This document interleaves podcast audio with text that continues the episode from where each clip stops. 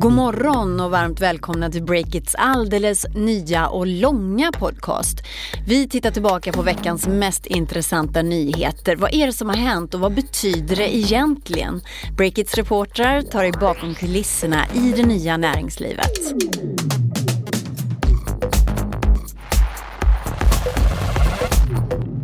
Det är fredagen den 8 februari. Katarina Andersson heter jag och från och med den här veckan så heter Break It Daily rätt och slätt Break It's podcast. Vi lämnar formatet med fyra korta avsnitt i veckan och så gör vi ett långt istället.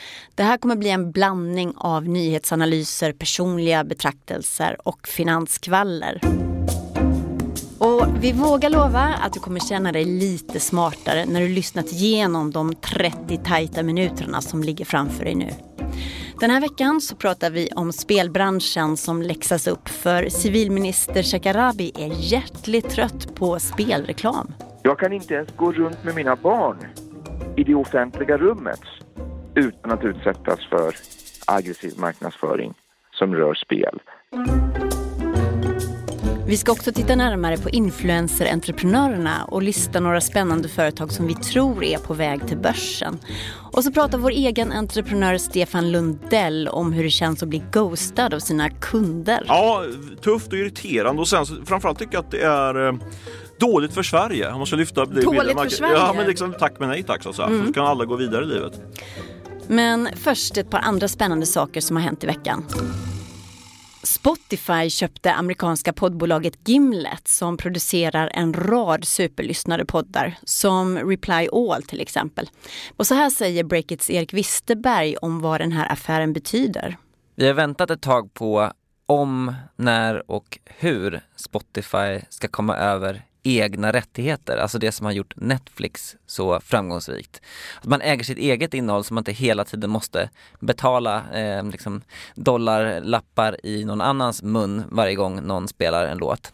Och eh, nu är det poddar då som Daniel Ek har fastnat för och på sikt ska 20% av allt lyssnande på Spotify vara icke-musik. Det får vi se om det blir så, men det är ett sätt som jag ser det framförallt att sänka kostnaderna för Spotify. Och amerikanska sajten Recode skriver att det här inte är den sista poddaffären Spotify gör. Spotify har nyligen också köpt Anchor, en startup som gör det enklare för folk att spela in och sprida sin egenproducerade podd.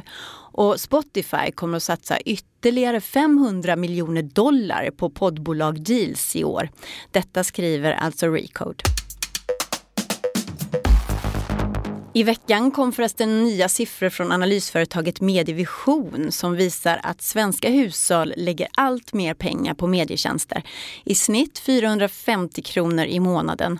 Och mest av allt så gillar svenskarna rörlig bild. Utgifterna för streaming har ökat med nästan 20 procent sedan 2017. People want to go on the internet and check out their friends, so why not build a website that offers that friends, pictures, profiles? Facebook firar sin 15-årsdag i veckan. Det var alltså 15 år sedan som Zuckerbergs studentrumssajt thefacebook.com gick live. Och dagen efter firandet så lanserade Zuckerberg en ny policy för sina anställda.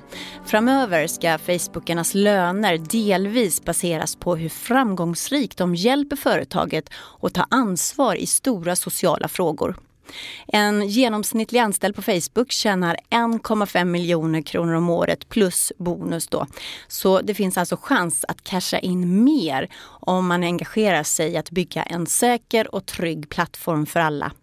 Det här rapporterar Fortune. Det verkar som att Mark Zuckerberg har tittat på hur politiker brukar göra. Erik Wisterberg igen. De vet ju det att det enda styrmedlet som finns det är ekonomiska styrmedel. Alltså om man vill att folk ska köra mindre bil, då gör man det dyrare att köra bil och billigare att åka kollektivtrafik. Och det här är ett sätt för Zuck då att eh, premiera sina anställda som gör en viss sak. Så att eh, det tror jag kan funka. Och framförallt är det kanske en viktig symbolhandling från den pressade Mark Zuckerberg och Facebook. Välkommen in i poddbåset Stefan Lundell. Tack så mycket, tack så mycket. Du grundade ju Breakit ihop med Ola Aronsson för snart fyra år sedan och du är ju journalist ut i fingerspetsarna skulle jag säga. Du älskar att jaga nyheter, jag ser det i din blick när du går igång på saker. Det är ja. väldigt kul. Men sen nyår ungefär så har ju du dragit på dig eh, säljhatt debatten och jagat pengar istället för nyheter. Och normalt sett så är det här två roller, alltså journalist och säljare som man försöker hålla isär. Men eh, hej, det är ju ett nytt medielandskap helt enkelt. Vi måste hitta nya vägar och vi måste ju dra in pengar till Breakits. Exakt, och jag skulle vilja säga att jag är, jag är, jag är både säljare, journalist men framförallt får man ändå säga entreprenör. Eh, ja. Utan att låta allt för kax. Det finns ju en glamourstämpel runt, eh, något, eh, runt det begreppet. Men i ordets rätta märkelse så vill jag hävda, hävda att jag är medieentreprenör och då måste man faktiskt kunna både sälja och bygga bra innehåll och, och kan man inte skilja på de, skilja på de två rollerna liksom, då, då är det svårt att, att göra det här. Men, men jag hoppas och tror att jag, att jag kan det faktiskt. Mm. Men hur upplever du sälja livet då? Alltså vad har du för spaning? Nej, men jag tycker det är jättekul. Jag, alltså jag tycker det min, min, eh, min reflektion är att det är ganska likt. Eh, försäljning och eh, journalistik är ganska lika. Det kanske skär i någon gammal journalist nu när jag säger det. Men, men det handlar om att man ska göra en bra research på, på kunden alternativt det man ska eh, skriva om så att säga. Och sen, sen handlar det också mycket i, det tycker jag är jätteintressant, nästan mest intressant, när man väl får kundmötet så handlar ju det om att lyssna och ställa frågor. Mm. Inte att sälja in, det har jag gjort tidigare, mycket kränkt eh, egentligen in vårt, vårt eh, vår produkt. Men nu handlar det mycket om att lyssna in och förstå vad, vad kundens problem är. Mm. Och det är väldigt kul om man gillar eh, affärsjournalistik som gör så man får liksom träffa företag som, som beskriver sin, sin affärsmodell och jag tycker alltid det är väldigt intressant att förstå eh, i grunden liksom vad man tjänar pengar på och vad det är som, vad det är som skapar nya affärer. Så det är väl eh, min övergripande spaning. Men sen är det liksom inte bara Eh, klang och jubel. Det var, det eh, var en tung, tung, tung första, första, månad, första månaden nu var ju tung. Men nu har det faktiskt rullat in lite affärer så det känns väldigt roligt. Eh, och sen så så kan man inte helt eh, stänga av sin liksom, eh, journalistiska säga, spaningsådra. Inte så att jag jagar nyheterna ute med kunden men det är ändå kul att och, iaktta hur folk, hur folk är och hur de agerar. Ja, hur upplever du kunderna då? Nej, men alltså just, just i detta nu så sitter jag faktiskt och jag hade arbetsrubrik, jag har ju en, en krönika varje vecka som kommer ut på fredagar som heter Lundells vecka. Mm -mm. Och då brukar jag alltid sätta, jag brukar alltid sätta rubriken först, sen skriver jag, sen skriver jag det som ska vara i texten. Och eh, arbetsrubriken den här veckan är, eh, och är fort, var från början att eh, jag ska lista eh, kunderna som jag hatar mest. Oj, det är ja, starka ord. Det är hata. ganska aggressivt och de vred sig faktiskt som maskar alla de här eh, säljarna på, på vår, vårt eh, dotterbolag här kan man säga eller kompisbolag, eh, Leads och vi, även internt har vi, har vi säljare. De tycker, nej du kan, det kan du inte bara göra. och eh, det gör jag inte heller för det stämmer inte. Det, det finns faktiskt inga, och nu kommer det låta väldigt klyschigt men det är verkligen så att jag älskar ju alla kunder. Faktiskt. Oj. Ja men det är så. Men liksom, det är de som är grunden för vår journalistik och eh, jag vill att de ska, ska vara nöjda mm. eh, på alla sätt och vis. Så jag har ändrat om rubriken på den där krönikan till att eh, jag ska skriva en krönika om, om eh, kunderna som jag älskar minst. Ja, Lite nyanserat. Ja, det är en formuleringsfråga helt enkelt hur man får till det där så att det inte blir så vast. Ja men absolut, för min spaning då om jag skulle liksom äh, paketera den lite i, i vår, vi har ju ändå ett spaningsformat här i podden, det är att äh, det är extremt frustrerande med de här kunderna som inte, som inte rör sig. Mm. Alltså det börjar så här, man får ett bra möte, man får en bra mejlkonversation, man bokar ett möte och alla är superhappy. Eh, och sen träffar man eh, kunden i fråga, man eh, arbetar fram ett kreativt förslag och skickar över det glad i hågen och sen så blir det tyst. Man får ingen kontakt. Uh och det är det här någonting som jag inte upplevt som journalist kan jag säga. Det har, ju liksom, det har man ju typ inte eh, accepterat tystnad utan de har mm. jagat ner folk oavsett om det varit något positivt eller negativt de skriver om. Men här får man vara lite mer försiktig eh, och är försiktig och försiktig men till sist så, så lackar ur lite grann och börjar eh, lite grann agera som en journalist och jaga de här personerna. Och det är kanske inte riktigt rätt strategi, jag vet inte. Men du menar att de går under jorden här? Alltså, du vet, eh, det finns ett begrepp för det eh, som kallas för ghosting, bland Aha. annat på Tinder. Alltså att folk som träffas i appen och så börjar de snacka och, och kanske till och med bestämmer någon dejt och så vips så försvinner en ja, av dem. Jag har precis Bara, upplevt det ja. i fast i säljsituation. Ja, Intressant. Ja. Alltså de kan ju försvinna mitt i en flört ibland. Det är ju väldigt konstigt. Då kallas det att man, att eh, man ghostas då av en person. Och det är precis det, det som händer dig. Känns det tufft eller? Ja, tufft och irriterande och sen framförallt tycker jag att det är eh, det, det är dåligt för Sverige, om man ska lyfta det Dåligt bilden. för Sverige? Ja, men liksom vi, vi säljare som är ute på fältet eh, lägger ner massa tid eh, och även eh, den kunden då som lägger ner tid på att hålla sig undan. På så säga. Det, kom, det skapar bara massa onödig frustration och eh, man lägger energi på sånt som man inte behöver. För det är mycket bättre att kunden säger direkt att tack men nej tack så säga. Mm. Så kan alla gå vidare i livet. Eh, Du gillar ju raka rör Stefan, men jag har en annan populärkulturell parallell här Ja. då skulle jag säga. Sex and the City, det var ju en enormt populär tv-serie på 00-talet. Jag vet inte om du såg den? ja, jag bara läste om den på kultursidan. Men Ja, det, det kanske inte var din stil Nej. Men det handlar om fyra eh, kvinnor i New York City och deras datingliv där. Och ett av de mest ikoniska avsnitten skulle jag säga, som många säkert kommer ihåg som avsnittet He's just not that into you. Där är Miranda Hobbs som är advokaten i tjejgänget. Hon ruttnar på sina vänner som alltså analyserar i timmar varför olika män inte har hört av sig, de skulle ju gå på dejt och så vidare. Hon lyssnar också på, på sådana här diskussioner på stan. I'm so stressed. I can't call you. But he's, he's gonna call. And his kids. Till slut blir hon så himla trött på det här. I hope what I'm to say will save you a lot of time and energy. Så hon bara säger He's just not that into you. He is just not that into you. Det är enkelt för henne. Det är bara, han vill ju inte. So move on. Så lägg av. Have a great day. Liksom. Sluta älta det här. Så är det där du har fastnat. Du kanske borde begripa att den här kunden is just not that into you, Stefan. Ja, det kanske har en poäng i. Alltså, jag försöker ju hantera det här på, på det sättet att jag helt enkelt försöker eh, få det här hårda jaet eller nejet. Men jag, men jag tror att eh, kanske att man bara ska droppa av en del eh, utav kunderna och eh, foka på de som faktiskt vill prata med mig. För grunden tror jag det handlar om, eh, eh, får man säga det, ett litet svenskt beteende med konflikträdsla. Man, man har, man, det är väldigt, väldigt jobbigt att säga nej och då, då skjuter man hellre på det. Eh, och jag är ju lite osvensk på det. Jag gillar, ju inte, jag gillar inte konflikter men jag är orädd för konflikter. Jag tycker det är ganska bra att liksom, få ett avslut på allting. Men ja, jag tar det till mig och eh, funderar på fimpa vissa kunder eh, på ett tidigare stadium än jag gjort tidigare. Ja, bara låta dem gå utan att pressa dem mot väggen sådär, Stefan. Exakt.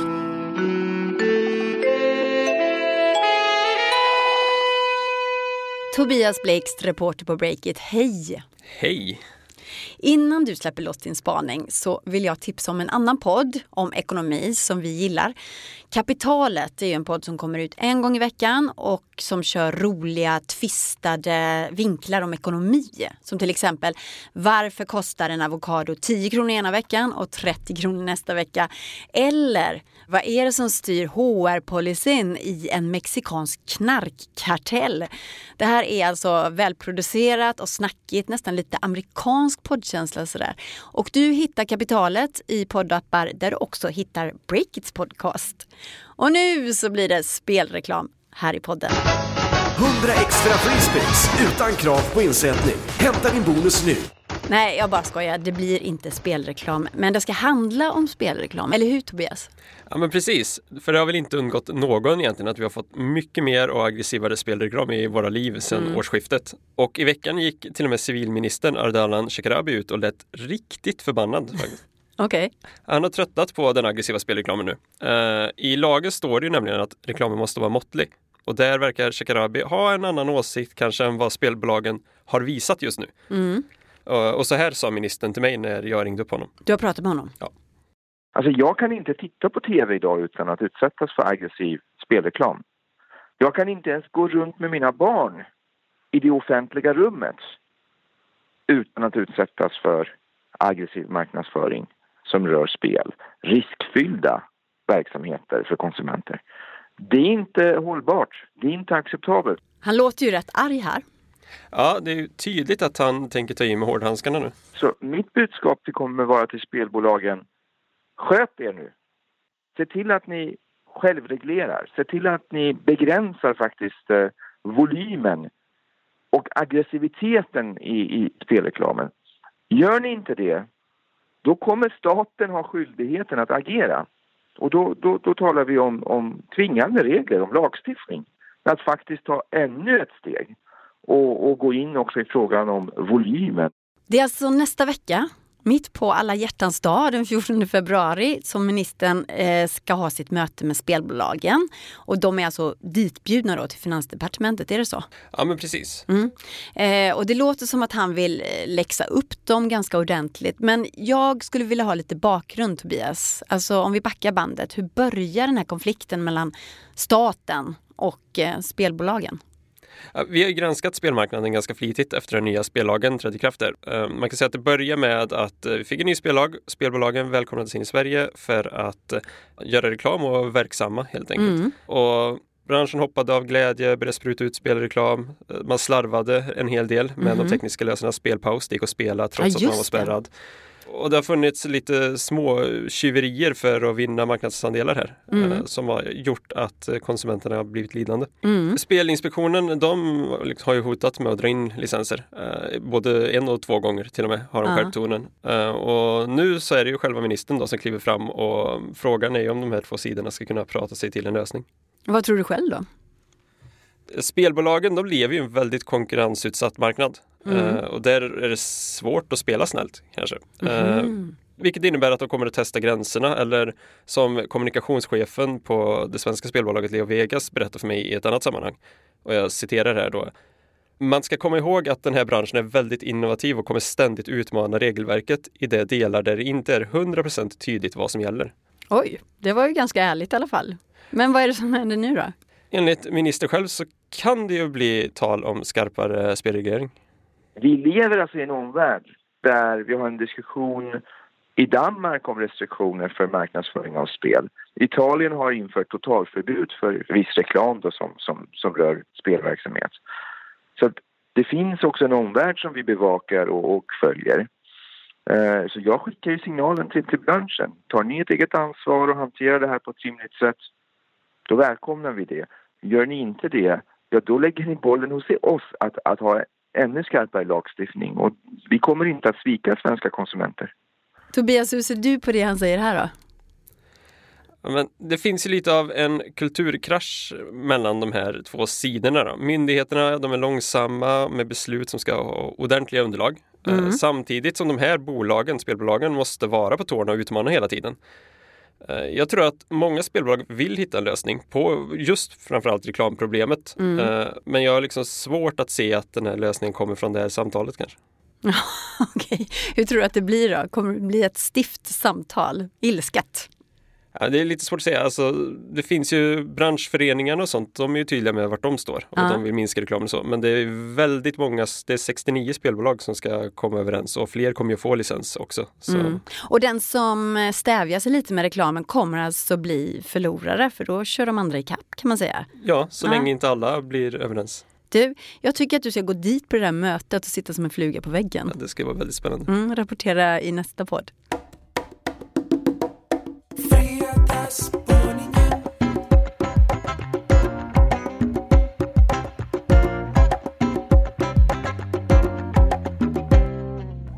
Stefan Lundell, en av entreprenörerna bakom Breakit, är tillbaka inne i studion. Vi hade ju nämligen tänkt att vi ska ha ett återkommande segment som heter och det här var när det blev svårt, vi har inte riktigt satt ner foten, men eh, någonting i stil med Stefans eh, finansskvaller.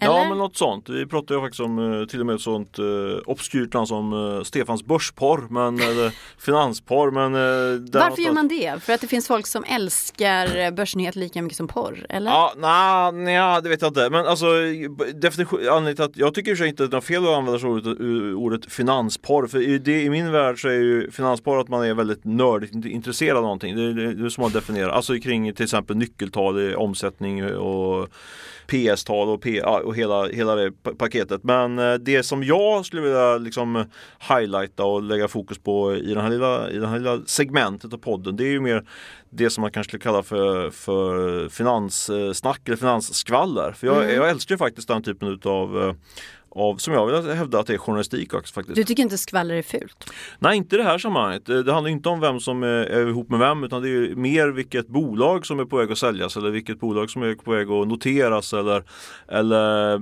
personen X som är på väg att kanske få sparken eller, eller komma på en helt ny position i, i, i näringslivet. Och den typen av information är dels kul, lite roligt liksom om man är ekonomiintresserad men också faktiskt eh, affärskritiskt. Det är intressant, väldigt bra att vet, få, få den typen av information om man eh, både som investerare men också kan, potentiellt nya kunder och, och sådär. Och det här finansskvallret som jag gärna delar med mig av det är ju sånt som som man sitter och snackar om på eh, kanske, inte, jag inte alltid Pokerklubbar och jag tänkte, frukostar jag på tänkte säga Rish. precis, så här, precis Stureplan liksom, men det är så himla Stockholmsfokuserat. Men så, man snackar, har den här typen av snack även i Göteborg, Malmö och Umeå och Luleå och allt vad det är för något liksom. Men, eh, men det kanske är mer lokalt orienterat då. Eh, Det, trots allt är ju ändå den här finanskitteln lite grann centrerat runt Stureplan. Så där, där surras ganska mycket. Men är det inte farligt också att sprida sånt här skvaller då? Alltså att du skulle stå här i en podd och säga det här händer. Och sen uh, är det ju mest då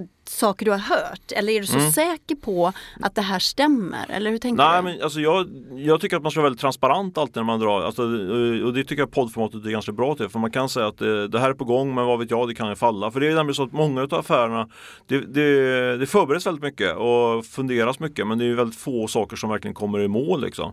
Så nej det tycker jag inte utan det är väl tvärtom en, eh, om man ska satsa på en väldigt hög häst eller stol, en demokratifråga. Alla ska få, koll, ska få, ska, ska få ta del av det här snacket. Liksom. Hur fick du det till det? det var men lite underbart. hårdvinklat kanske. Ja. Men, eh, nej, men jag tycker att det bara man är transparent med så att eh, vi vet inte om det här kommer bli men det är ändå något som, som det snackas om på stan.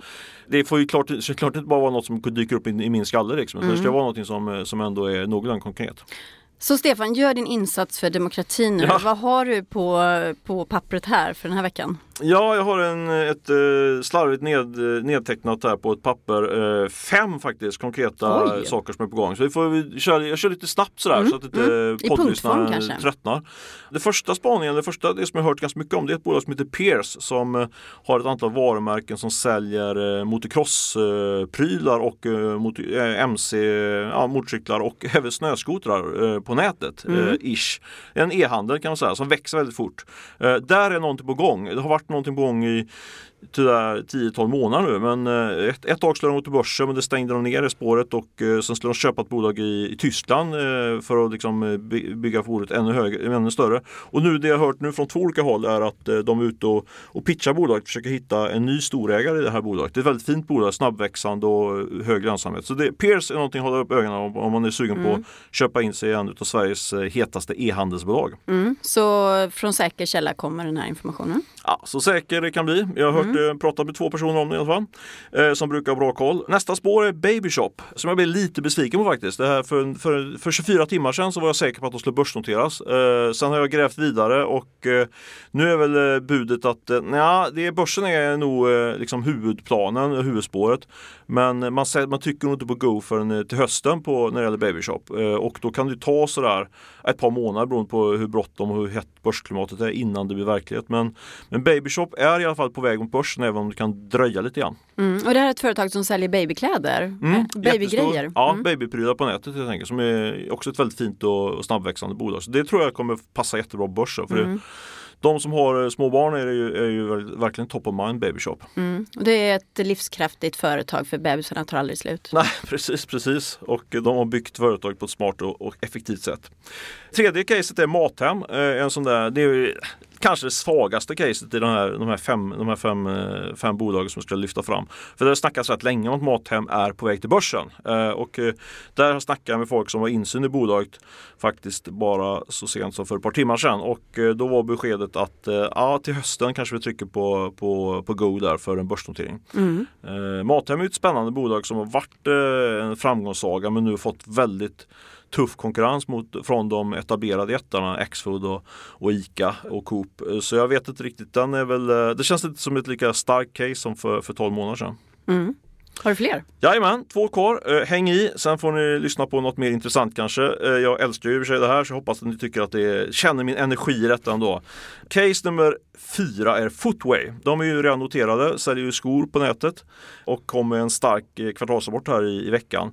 Där är e-equity eh, storägare, de har varit med där i sju år och eh, de eh, funderar på att göra en så kallad placing, att de ska skjuta ut sig ur bolaget och sälja, sälja stora delar av sin, eh, sin post.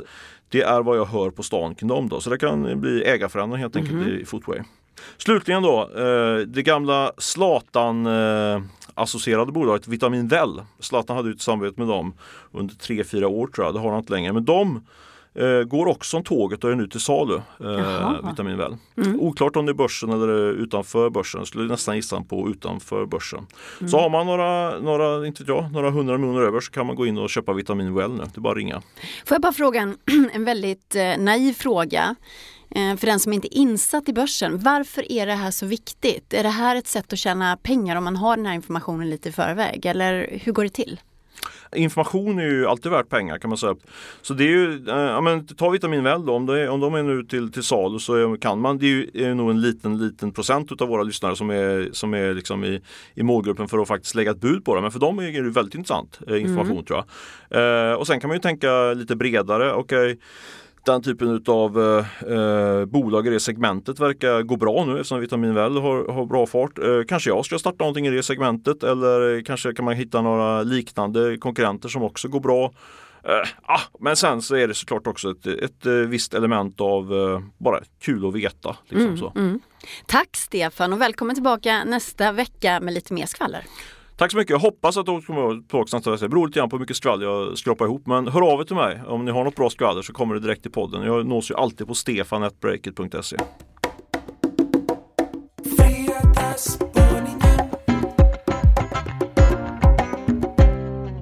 Och nu så ska vi spana om influencerbranschen. Är det så att tumskruvarna håller på att dras åt? Tove Boström, Breakits reporter, välkommen hit för att göra din premiärinsats i Breakits podcast. Tackar! Influencers, eller influerare som faktiskt Jan Guillou och eh, Skatteverket kallar dem, det är ju en del av det nya näringslivet. Trendsetters har funnits länge och till och med på Jesus tid så fanns ju följare. Mm, han hade 12 stycken. 12 lärjungar. Det är inte så imponerande med dagens mått mätt. För idag så finns det ju influencers som har hundratusentals följare och de har tagit allt det här till en helt ny ekonomisk nivå. Och här i Sverige så omsatte influencermarknadsföring 660 miljoner kronor förra året enligt Dagens Industri. Och det här är en bransch som bara växer och växer. Om eh, några år så kommer det vara en miljardindustri här i Sverige. Och det här verkar ju Skattemyndigheten ha fattat nu och nu vill de sätta strålkastarljuset på just influencerbranschen. Och det är faktiskt så att de har kallat till ett seminarium eller så att säga kallat pressen under nästa vecka och då ska de berätta om vilka fel och fusk som de ska granska lite hårdare och leta och rikta blicken mot under, under det här året. Det brukar de göra. De brukar rikta in sig på helt olika saker då. Mm, precis, men de har ju skvallrat lite i förväg så att säga. Alltså, de har berättat för oss att de kommer prata om dels handel med kryptovalutor men också marknadsföring med influencers då. Jaha, och hur tolkar du det då? Ja, men det Skatteverket är intresserade av är ju inte helt oväntat skatt såklart. Mm. Och eh, de har ju tidigare på sin sajt förklarat hur man ska skatta som influencer och hur man ska tänka som, eh, som företag då som använder influencer. Det finns ju regler kring det här. Men eh, det är inte alla som följer det här eller ens vet hur, hur de ska göra det. Så det är väl därför de känner sig manade att punktmarkera lite hårdare nu. Mm, det låter ju så då. Mm. Och en annan intressant grej är ju att i början av förra året så fick vi den första domen mot en influencer i Patent och registreringsdomstolen. Och det var då Kissy som åkte dit. Och nu är det faktiskt så att det har kommit en anmälan till och nu är det Konsumentombudsmannen då som har anmält Kinsa och lämnat in en stämningsansökan till samma domstol då. Och då handlar det om att hon ska ha låtit bli att reklammärka inlägg. Så nu har de reagerat på detta så vi får se hur det går. Mm. Men det här tyder då på på att influencers inte går lika säkert. Nu, nu blir det domstolsmål av det här influencerfusket. Ja, och dessutom tidigare så har vi sett massa fällningar i eh, exempelvis Reklamombudsmannens opinionsnämnd för så kallad smygreklam. Så, men nu har det liksom gått upp till en, en högre instans än tidigare. Mm. Eh, men innan har det handlat om just att eh, inlägg har varit otydliga med huruvida det är marknadsföring och det har inte alltid framgått att inläggen är, är köpt material. Mm. Betyder det här någonting för, för företagen som, som köper reklam av influencers? Ja men det tror jag. Det är det där jag, där jag hör också. Alltså, man blir ju mer och mer beroende av influencer marketing. Det är fler som använder det men samtidigt så mm, berättar aktörer för mig att det finns ändå en oro över att man som företag är man lite orolig över att jobba med influencers för man eh, är rädd att det på sikt ska, ska skada ens varumärke om det skulle bli någon skandal eller hända någonting kring influencers. Mm. Det där tycker jag är jätteintressant. Eh, och i veckan, jag kan berätta något för dig också, så fick medieföretagen en rejäl känga för att inte ta influencerbranschen på, på allvar. Det var under en debattkväll på Publicistklubben i Stockholm. Det är en klubb för, för journalister och eh, där skulle det här eh, diskuteras. Det är ganska mycket äldre journalister i den här publiken kan jag bara säga. Det ska handla om influencers. Hur många här inne följer en influencer? Titta! Vi har några wow. som tillhör en yngre målgrupp. Vad roligt. Eh, hur många känner sig bekväma med själva begreppet och känner att jag vet vad en influencer är? Camilla Järvide som står bakom bloggbevakning.se, hon stod på scen och eh, hon var inte alls imponerad över hur traditionella medier bevakar influencerbranschen. Du är inte journalist, men du gör ju lite ett journalistliknande jobb får man säga. Vad tycker du då om traditionell media? Hur tycker du att man bevakar influencers, de som är väldigt framgångsrika? Man bevakar det på så sätt att man skriver om vad de har skrivit om. Det är vad man gör. Man berättar om vart de har rest eller att de har gjort slut eller att de har gråtit ut eller att det har hänt någonting. Man tittar inte på liksom, okej, okay, men av att skriva detta, hur mycket pengar tjänar de? Följer de de lagarna som finns? Hur går det till? Utan det är mest bara liksom en, men lite som en, om man ska säga skvallertidning. Varför skrivs det om influencers på nöjessidorna, inte på näringslivssidorna undrade Camilla Järvide. Om man vill att den här branschen ska ta sig själv på allvar, då måste ni granska dem på allvar. De kommer undan med så mycket just för att de inte granskar. Karin Olsson som är ställföreträdande utgivare på Expressen fick försvara sig. Hon stod också på scen och hon höll delvis med om kritiken det är fascinerande att det är så få medier som överhuvudtaget eh, ser den här världen. Eh, om vi ska vara relevanta för en, en, en nya generation av mediekonsumenter så måste vi skriva om den nya tidens kändisar. Vi måste granska den nya tidens kändisar. Eh, Expressen kan säkert bli bättre på flera punkter här och det tror jag väldigt många andra också kan bli. Mm. Och sen var varumärkesexperten Jacqueline Kottbauer också med i panelen. Hon sa så här e-handeln växer. Det är därför influencer marketing växer. Om man då säger att hela detaljhandeln, eh, var femte butik ska stänga inom sju år, säger Svensk Handel. Mm. Då inser man liksom att för svensk journalistik så är det jätteviktigt att förstå att det här är en mångmiljard industri in the making. Ni måste börja granska dem, precis som ni granskar Volvo. Ingen skillnad. Mm, det är spännande men eh, samtidigt så håller jag inte helt med. Vi på Breakit har ju exempelvis eh, granskat influencers i, i, flera omgångar. Det var du som började? Precis, i början av förra året så fejkade jag faktiskt en träningsprofil på Instagram just för att visa hur, hur lätt det är att ta sig in i de här influencernätverken och även att lura annonsörer. Det mm. gjorde jag helt enkelt genom att köpa falska följare och engagemang. Mm. Dåligt Tove. ja, eller hur. Eh, men så min kollega Erik Wisterberg eh, granskade också influencers här i, i veckan och då handlade det om en kartläggning av Instagramstjärnornas flygresande. Så jo, vi granskar visst influencermarknaden och eh, det tänker vi fortsätta med. Mm. Hoppas att fler gör det också. Mm. Beware alla influencers. Mm. Tack så mycket för att du var här Tove. Du är välkommen tillbaka precis när du vill och spana i podden. Tack så mycket. Med det här så sätter Breakits podcast punkt för den här jungfruupplagan av veckopodden. Lyssna nästa fredag igen. Ola Aronsson är ansvarig utgivare och jag heter Katarina Andersson. Skön helg på er!